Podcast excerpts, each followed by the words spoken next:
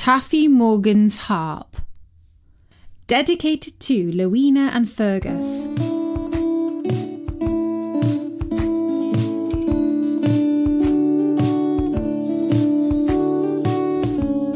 Morgan is one of the oldest names in the Welsh land. It means one who lives near the sea. One of these, named Taffy, was, like nearly all Welsh people, very fond of singing. But unfortunately, the only person who loved to hear his voice was himself. It was very rough, and when it came to playing the harp, he was hardly any better.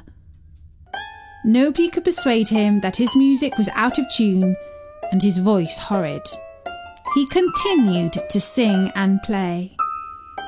Now, a Welsh bard was passing by Morgan's house. He was a professional storyteller who made up verses and sang them for a living. People considered him to be a very great artist. He heard Taffy Morgan practicing his scales. La la la la la. Someone on the street asked the poet how he liked the music which he had heard inside. Music? replied the bard with a sneer. Is that what Morgan is trying? Why, I thought it was first the lowing of an aged cow, and then the meowing of a lovesick tomcat. Do you call that music? The bard's words were soon quoted by all Taffy Morgan's neighbours, and he became known as the Tomcat, a name he did not appreciate, but he took no notice of his critics and continued his musical ways. One evening, when Morgan thought his singing unusually fine and felt sorry that he lacked an audience, he heard a knock at his door. He yelled out, Come in! The door opened, and there stood three tired looking strangers. They appeared to be travellers. One of them said, Kind sir, we are weary and worn, and will be glad of a morsel of bread. If you can give us a little food, we shall not trouble you further. Is that all? said Morgan. See there the loaf and the cheese, with a knife beside them. Take what you want. No one shall ever say that Taffy Morgan denied anyone food when he had any himself. Having heard the kind invitation, the three travellers sat down and began to eat. Meanwhile, without being invited to do so, their host began to sing for them. Glad, glad, cledol o'i ffwm yn glad, tra mor yn fer i, bwr hoff yn bar, o bedde'r heniaeth, now, the three travellers were fairies in disguise. They were journeying over the country from cottage to cottage, visiting the people. They came to reward all who gave them a welcome and were kind to them, but to annoy and play tricks upon those who were stingy, bad tempered, or sour. When they had finished eating, one of them said, You have been good to us, and we are grateful. Now, what can we do for you? We have power to grant anything you may desire. Please tell us what you would like most. At this, Taffy looked hard in the faces of the three strangers to see if one of them was the bard who had likened his voice, in its ups and downs, to a cow and a lovesick cat. Not seeing any familiar face, he plucked up his courage and said, If you are not making fun of me, I would like to own a fairy harp, and if I can have my wish in full, I want one that will play only lively tunes. No sad music for me. Here Morgan stopped. Again he searched their faces to see if they were laughing at him, and then proceeded.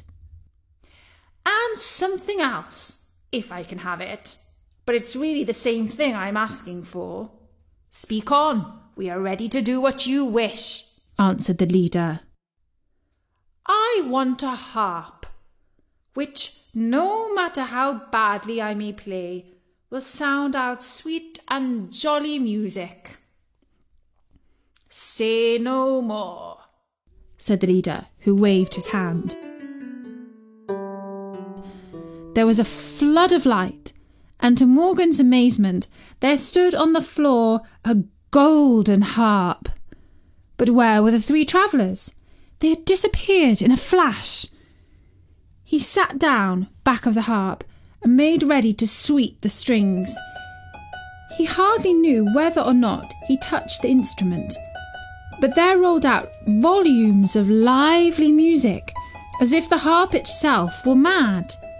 The tune was wild and such as would set the feet of young folks tapping, even in church. As Taffy's fingers seemed every moment to become more skilful, the livelier the music increased, until the very dishes rattled on the cupboard as if they wanted to join in. Even the chair looked as if it was about to dance. Just then, Morgan's wife and some neighbours entered the house.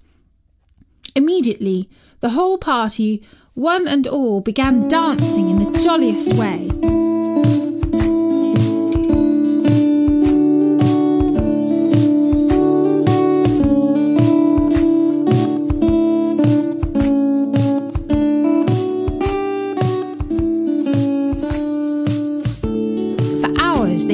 The mad whirl. Yet all the while Taffy seemed happier, and the women the merrier. No telegraph ever carried the news faster, all over the region, that Morgan had a wonderful harp. All the grass in front of the house was soon worn away by the crowds that came to hear and dance.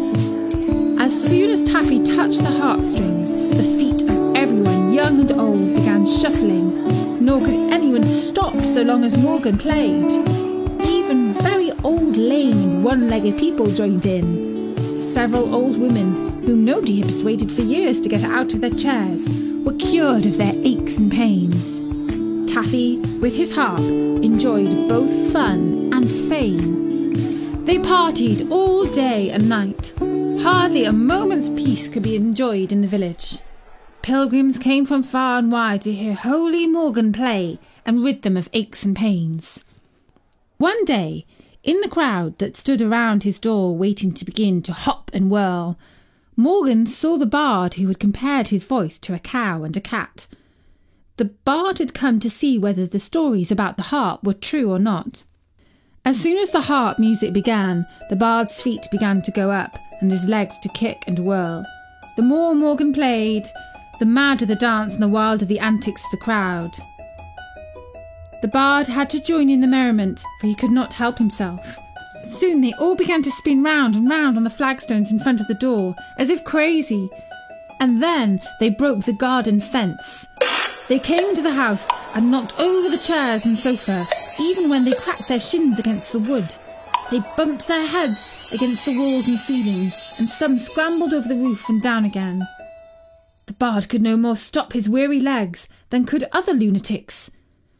To Morgan, his revenge was so sweet that he kept on until the bard's legs gave way, and he fell down on top of people that had tumbled from sheer weariness, because no more strength was left in them.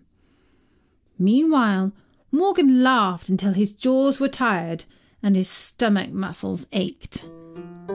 But no sooner did he take his fingers off the strings to rest them than he opened his eyes in wonder, for in a flash the harp had disappeared. He had made bad use of the gift, and the fairies were displeased. So now Morgan felt sorry. Yet the grass grew again when the crazy musician played no more. The air seemed sweeter to breathe because of the silence, and the fairies kept doing good to the people of goodwill. And today, some of the sweetest singers in Wales come from the poorest homes. And I'm delighted to dedicate this story to Lowena and Fergus, who live in Guangzhou, China, and really enjoy listening to Storynory on journeys, all while waiting for their father Philip to finish cooking dinner. They particularly enjoy the Lapis story and also enjoyed learning about the mysterious land of Yorkshire through the secret garden. It sounded very different from South China, writes their dad.